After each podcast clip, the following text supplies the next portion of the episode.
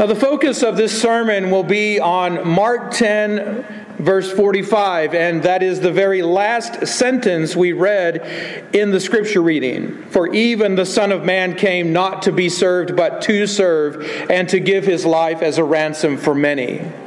And what we're going to do in the next two hours is we're going to unpack in the next 30 minutes, hopefully, we're going to unpack every part of this verse in order to see how Jesus is our satisfaction. And here are just some of the questions that we're going to ask and answer Who is the Son of Man? Where did he come from? Why did he come? What did he do? Who reaps the benefits? And who are the many? And so let's take these one at a time.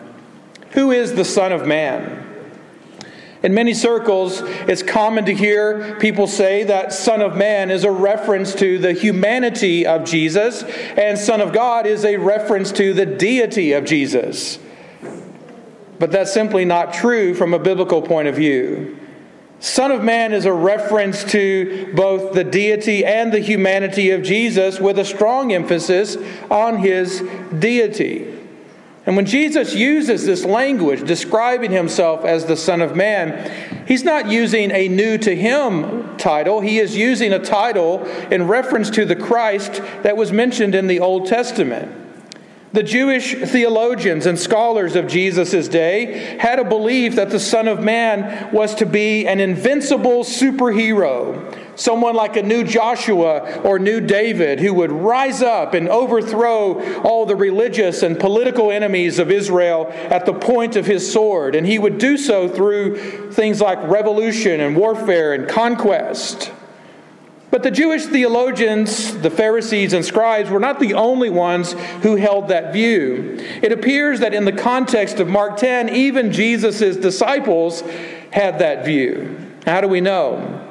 Well, we know because when Jesus said, The Son of Man must go up to uh, Jerusalem, the Son of Man will go up to Jerusalem and be delivered, all they seem to have heard is that the Son of Man is going to Jerusalem. They were triggered by this language, Son of Man, Jerusalem, and they began to wonder, in the context of the story, who is the greatest? Who's going to sit at the right and left hand of the Son of Man when he comes in this glorious kingdom that they had heard about? So they have these visions of grandeur racing through their heads, and they start jockeying for position in the glorious kingdom of the Son of Man. They didn't seem to hear the rest of what Jesus said. Now, we don't want to be too hard on the Jewish theologians or the disciples. They did have some biblical basis for their view on the Son of Man as this glorious King and this majestic Savior. And they had that view because of things they saw in the Old Testament prophets, for example. The key scripture text for this is found in Daniel chapter 7, verses 13 to 14, where we read Daniel say, I saw in the night visions, and behold, with the clouds of heaven, there came one like a son of man.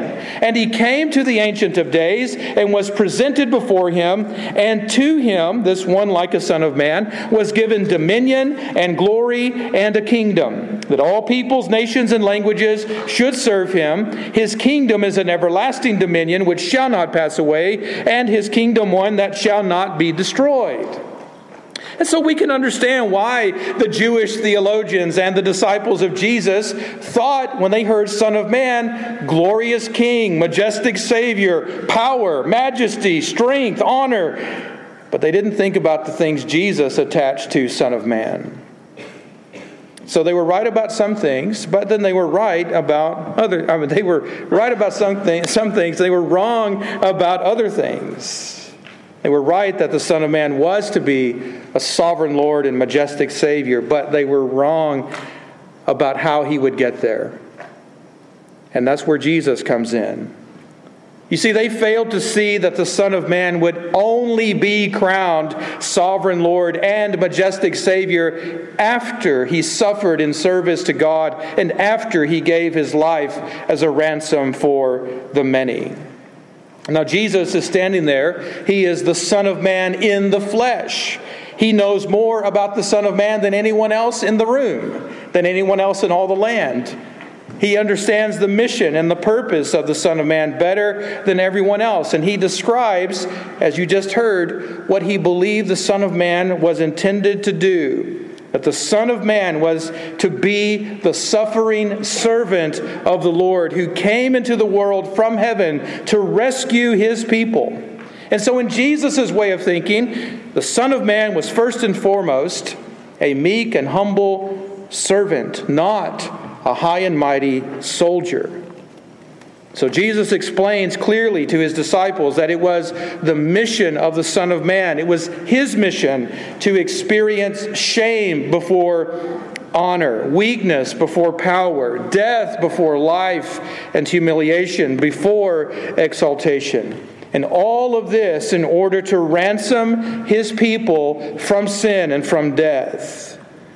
Which leads us to the question well, what did the Son of Man come to do? Why did he come? Jesus says he came to serve and to be served and to give his life. But what does that mean? Well, in the context of what we just heard, it means that he came to experience the pain and the sorrows and the sufferings that all sinners, that all of his people deserve to experience. He came to give his life at the cross, to lay down his life, and to experience not only death, but judgment from God for the sins of his people. That's why he says to his disciples, Look, we're going up to Jerusalem, and the Son of Man will be delivered over. And then he describes the terrible, horrible things that were going to happen to him as a result of going up to Jerusalem. He explains that he is going to be mistreated both by Jewish people and also by Roman people, Greek and non Jewish people. And so for Jesus, this is what serving and giving his life for ransom looks like. The Son of Man will be delivered over to the rulers of this dark world. Religious leaders are going to arrest and condemn him and hand him over to Romans, and the Romans are going to strip and flog him. They're going to dress him up as a king and they're going to mock him and make fun of him. They're going to spit in his face they're going to beat him and they're going to shred his back with a cat of nine tails. Now, all of this is consistent with what the prophets had said. For example, in Isaiah 50, verse 7, the prophet said, I gave my back to those who strike, and my cheeks to those who pull out the beard. I hid not my face from disgrace and spitting. And to add insult to injury, Jesus makes it clear that they will pierce him and they will kill him. So when he says the Son of Man is going up to Jerusalem to be delivered, he doesn't mean that he's going up to be rescued and saved. He means he's going up to be handed over unto death. Now, all of this from one angle, looks like something that men have done, that this is just bad circumstances and Jesus is in a perfect storm and you've got people rallying against him and they're going to bring about his death. But the scriptures make it clear that from another angle, Jesus was delivered up over to the hands of wicked men and to the death of the cross by none other than his Father. As it is written in the book of Isaiah, it was the will of the Lord to crush him. He has put him to grief. He makes his life an offering for guilt. And then Jesus says that after three days in this cosmic exile under the power of death, that he will rise up from death to life. And we will look at that more in a couple of weeks. For now, it is enough for us to know that the Son of Man came from heaven to serve God and sinful man, and that he came to give his life as a ransom for many. But I need to make something very clear along the way, and one of the things I need to make clear is that none of the things that we just heard, none of the things that we just saw, happened to Jesus against his will. The Son of Man did not come into the world biting and clawing. He did not go to the cross kicking and screaming. Rather, Jesus came and he went humbly and willingly and obediently. It was the Father who sent him into the world, and Jesus fulfilled everything the Father sent him to do. He accomplished the mission that the Father sent him on. And we see that Jesus did everything the prophets saw in their night visions not by wielding a sword, but by bearing the cross, not by lording it over people, but by loving them, not by exalting himself above them, but by humbling himself to serve them. And in these ways, Jesus served and gave his life as a ransom and fulfilled his mission. What is a ransom? It's a strange word to show up in the middle of a gospel sermon, isn't it? What is a ransom? The root word for ransom means to loose or to release or to set free by paying a price. So, most of us tend to think of a ransom as something like this. Here's an illustration to help uh, kickstart your thinking. Let's say that a plane has been taken captive and passengers are being held hostage by terrorists. In order to secure the rescue and the release of those passengers, negotiators are sent in to learn what the demands of the terrorists are. The terrorists state their demands, they set the terms, they determine the price it will take to satisfy them. The negotiators do what they can to satisfy the terrorists. And if and when the terrorist demands are, melt, are, met and they feel satisfied, when the ransom price is paid in full, then they are to release the hostages, and then the passengers are rescued. Now, I mention all of that because that's how many people think of ransom, and they think that Jesus must have done something like that. And there are two massive myths, and I say myth to avoid using the word heresies, but I think they're massive heresies that come along with this misunderstanding of ransom. The first one goes like this The first myth, the first heresy says that Jesus negotiated with the devil for our rescue and our release. That Jesus and the devil negotiated, cut a deal for our rescue and release. That is heresy number one. Heresy number two says that Jesus negotiated and cut a deal with God the Father for our rescue and our release. And I want to take a minute to show you why these two myths, why these two heresies are so dangerous. The first one first. Jesus did not negotiate with the devil for our rescue and release. And those who say he did have probably not thought through the consequences of that idea very much. It is true that we were like passengers being held hostage, and it is true that we could describe the devil as a kind of terrorist. But we must keep in mind the truth about Jesus Christ, and that is that Jesus is our Savior and mediator. He is not a negotiator. He doesn't bargain with the devil. The devil is treacherous and cannot be trusted to do the right thing ever. He cannot be trusted to negotiate terms of a ransom, much less to keep his word or to uphold his end of the deal. The devil did not have the right or the authority to even set a ransom price for the release of hostages. Nothing was ever owed to the devil, not by God or by man. And so we conclude that the devil did not receive any payment for our release. God didn't owe him anything. You didn't owe him anything. And by the way, nothing would ever satisfy him, especially the lifeblood of Jesus Christ, the Son of Man. And I'll tell you why in just a moment. So Jesus did not negotiate with the devil for our rescue and release. Jesus was never, ever at the mercy of the evil one, and nor were his people. We live, we move, we exist at the justice and mercy of God alone. So that puts to bed that one, that first myth. Here's the second myth, the second heresy. Jesus did not negotiate with the Father for our rescue and release.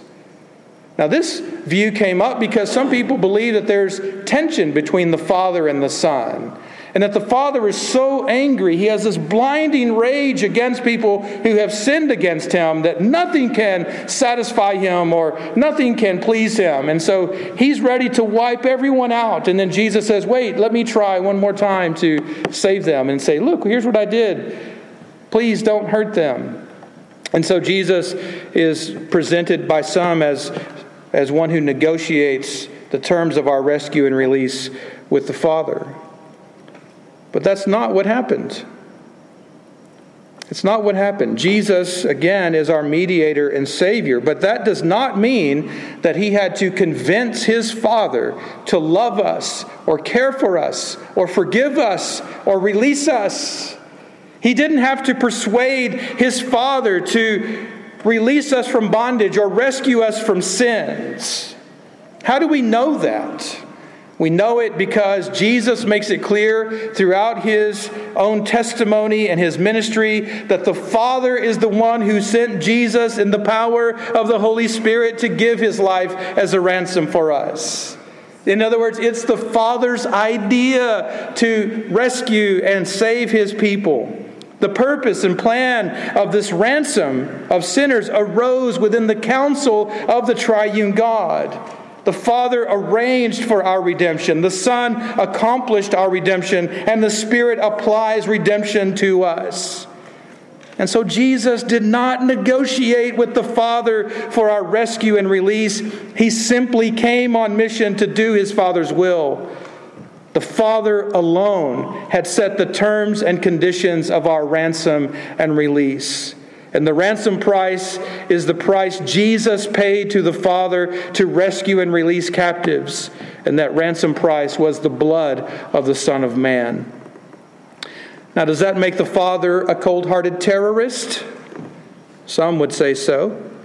Does it make him a cosmic child abuser? There are critics of the atonement who would say so. But our answer to that would be by no means. God forbid.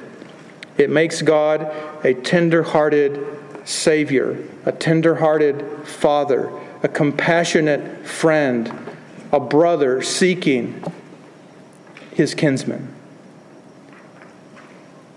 It shows that God not only provides the way of rescue and release, but it shows that he also paid the ransom for his people at a great personal cost to himself. So, who reaps the benefits of this ransom? Does the devil reap any benefit from this ransom? Well, no. We've tried to show that the devil didn't receive any payment for our release. That God owed him nothing and we owe him nothing, and he was not given anything, nor was he satisfied by what Jesus did on behalf of his people. We have to remember that the devil is the one who kickstarted this mess in the first place. He was not satisfied with his position, nor satisfied with our position. There is nothing that will ever satisfy him. So, when the Father sends His Son into the world by the power of the Spirit to serve God and to give His life a ransom for many, Jesus comes from heaven to earth on a top secret, maximum security rescue mission. To do what? To ransom His people once for all by crushing His heel as He crushed the serpent's head. So the devil did not reap any benefit from the ransom of Jesus Christ at all.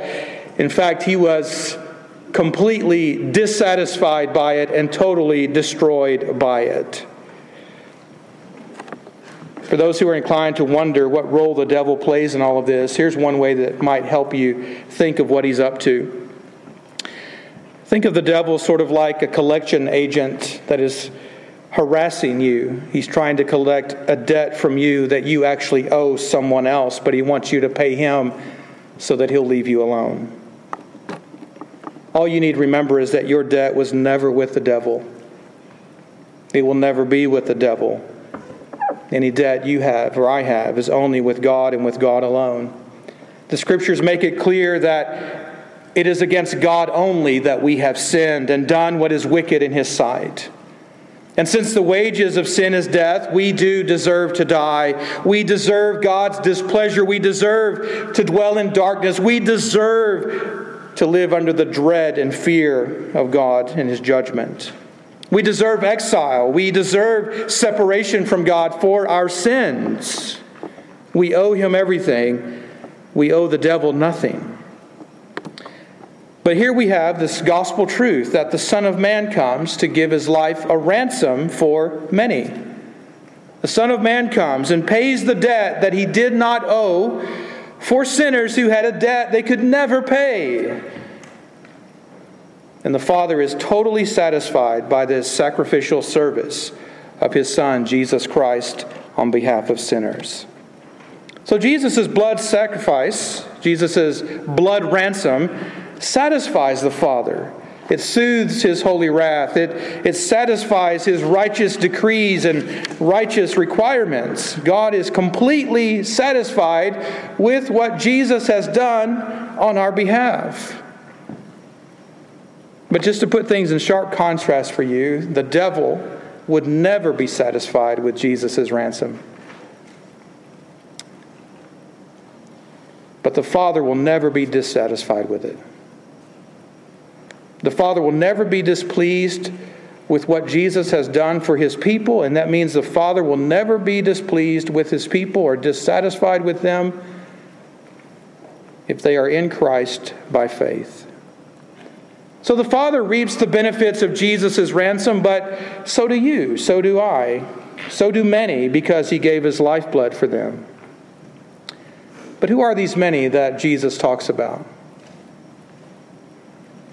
Even the Son of Man came to serve and not be served, and to give his life as a ransom for many. Now, Jesus says that he intended to give his life a ransom, and that's good, and he extends the benefits of his ransom to many.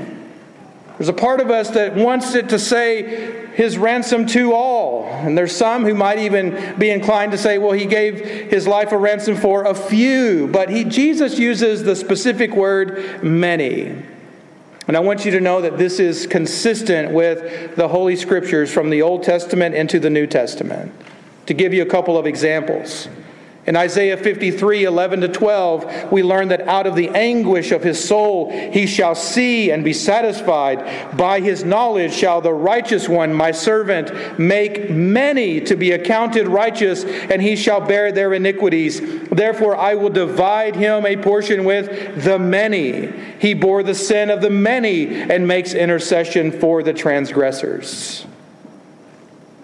Later on in the Gospel of Mark, when Jesus instituted the Lord's Supper, he said to his disciples, This is my blood of the covenant, which is poured out for many. And in Hebrews 9, 27 to 28, we learn that just as it, is appointed for man to die once, and after that comes judgment, so Christ, having been offered once to bear the sins of many, will appear a second time, not to deal with sin, but to save those who are eagerly waiting for him. Now, it has been my pastoral experience that when people see and hear that Jesus did not give his life a ransom for all, that there is usually some kind of an emotional reaction. People feel troubled, upset, angered, or sorrowed by this. And that might include some of you this evening. And rest assured that I've been there as well. I felt that sting in my heart.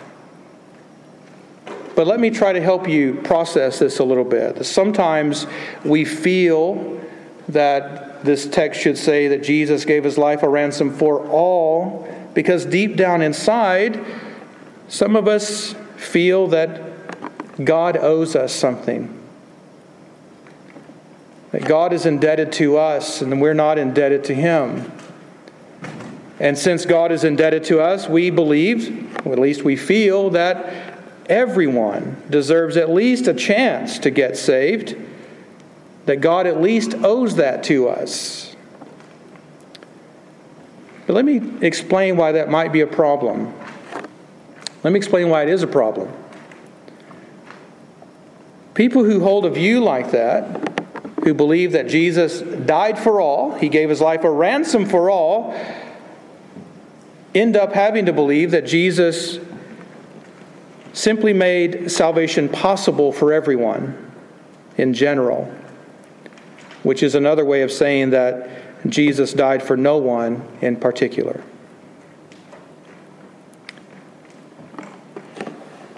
So when you say Jesus gave his life a ransom for all, you end up with something like this that Jesus gave his life simply to make salvation possible for everyone. That Jesus becomes then a potential Savior, a potential salvation is then offered to potential, potentially savable sinners. And so you have here not the redemptive work of Christ, but the redemptive potential of Christ. Might be good news, might not be good news. But the onus is then placed on sinners. It's only good news if the sinner does something. But that is not how the gospel is presented to us in Scripture. It's presented as good news whether any sinners respond by faith or not. It's good news because this is God's gracious work in the person of Jesus Christ. And so, on that first view that some of us wrestle with, what you end up is with Jesus shedding his blood for all, but his blood may or may not get used by any. And what you also end up with is Jesus shedding his blood for all, and much of that blood going to waste, not being used, not accomplishing the purpose for which it was shed. And knowing what we know about God the Father, God the Son, God the Holy Spirit, we have to know that God does nothing in vain. Jesus Christ laid down his life, gave his life a ransom for many. What does that mean? Well, it means that Jesus came to give his life to rescue and release as many as the Father sent him to ransom. He did not shed his blood in vain. None of his blood will be unused or left over by God or by sinners, especially by sinners who don't want it. He purchased redemption for as many sinners as the Father sent him to redeem. He did not overspend his blood, he did not underspend his blood. All the sinners for whom Jesus gave his life will reap the benefits of his ransom, and none of his blood will ever be wasted or go to waste. Now, I've been around long enough to know that sometimes when people hear the word many, what they actually hear is the word few instead of many. And since they didn't hear the word all, they think God must be a cheapskate and he doesn't really want anyone to say it except a tiny few. But is that what Jesus said? No, he said he came to give his life a ransom for many. And while you and I don't know the exact number of all the ransomed and all the redeemed and who they are, we can rest assured that God knows who they are. All we need to know that it is many and not a few. And the scriptures tell us clearly that it is by his blood that Jesus ransomed a people for God from every tribe and language and people and nation, and he has made them a kingdom and priest to our God, and they shall reign on the earth. And he goes on to say that the actual number of the ransomed is so great that no one can number the many. The many who are ransomed from every nation and from every tribe and from every people and every language. The number of the ransomed and the redeemed is so great that no one can number it except God alone. And the thing I want you to see about all of those who are numbered among the many who are ransomed by Jesus Christ, they are depicted in Revelation 7 as being a people who stand in worship before the throne of God and before Jesus the Lamb, clothed in white robes, washed in the blood of the Lamb, and they are crying out in a loud voice. Salvation belongs to our God and to the Lamb who sits on the throne. You have a picture of the ransomed many rejoicing in the truth of the gospel that God does not pay salvation to any as a debt or a wage, but He gives salvation freely to many as a gift of grace. Now, it's also been my pastoral experience that people wonder when they hear this kind of thing. They get nervous. Some of you seem nervous. Maybe I just feel nervous. But we wonder how can anyone know whether they are one of the many for whom Jesus gave his life? How can you know whether Jesus ransomed you? And the answer is actually easier than you probably even imagine. Here's how you can know you must repent and believe the gospel.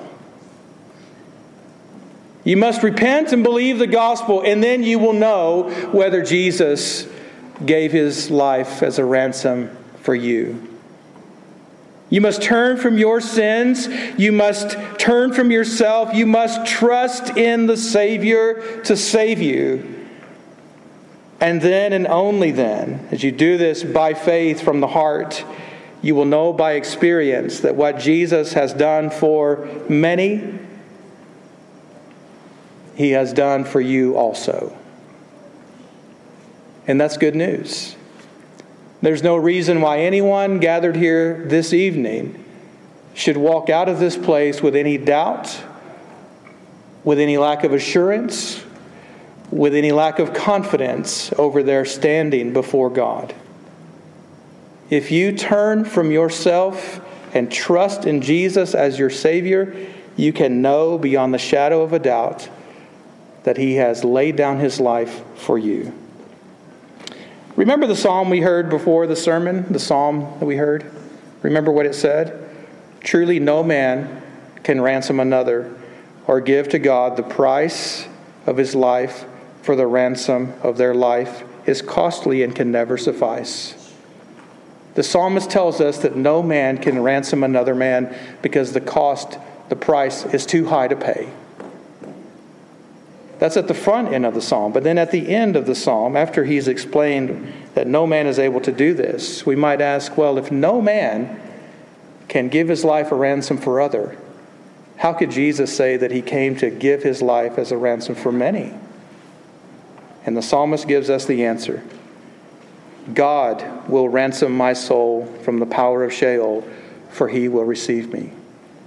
You see, with man, ransom is impossible but not with God.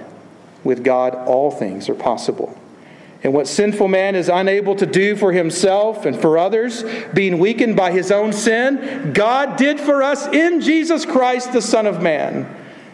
Jesus is our satisfaction because he satisfied God the Father in our place, on our behalf, for our sake, when he gave his life a ransom for us. Let us pray together. O God, according to your wise counsel, this congregation of your people is one part of the whole church of God, which the God man obtained with his own blood. O Father, we call on you in our time of exile, knowing that we were ransomed from the futile ways of life inherited from our forefathers not with perishable things such as silver or gold, but with the precious blood of Christ. O Jesus, keep us safe from fierce wolves that seek to come in among us and ravage your flock. O Spirit, help us remember that we are your temple, a sacred dwelling for our God. We are not our own, we were bought at a price. So grant us the grace to honor you with our body and soul and keep us from becoming enslaved to men. In the name of Jesus Christ, our Lord and Savior, who laid down his life for our sake, we pray. Amen.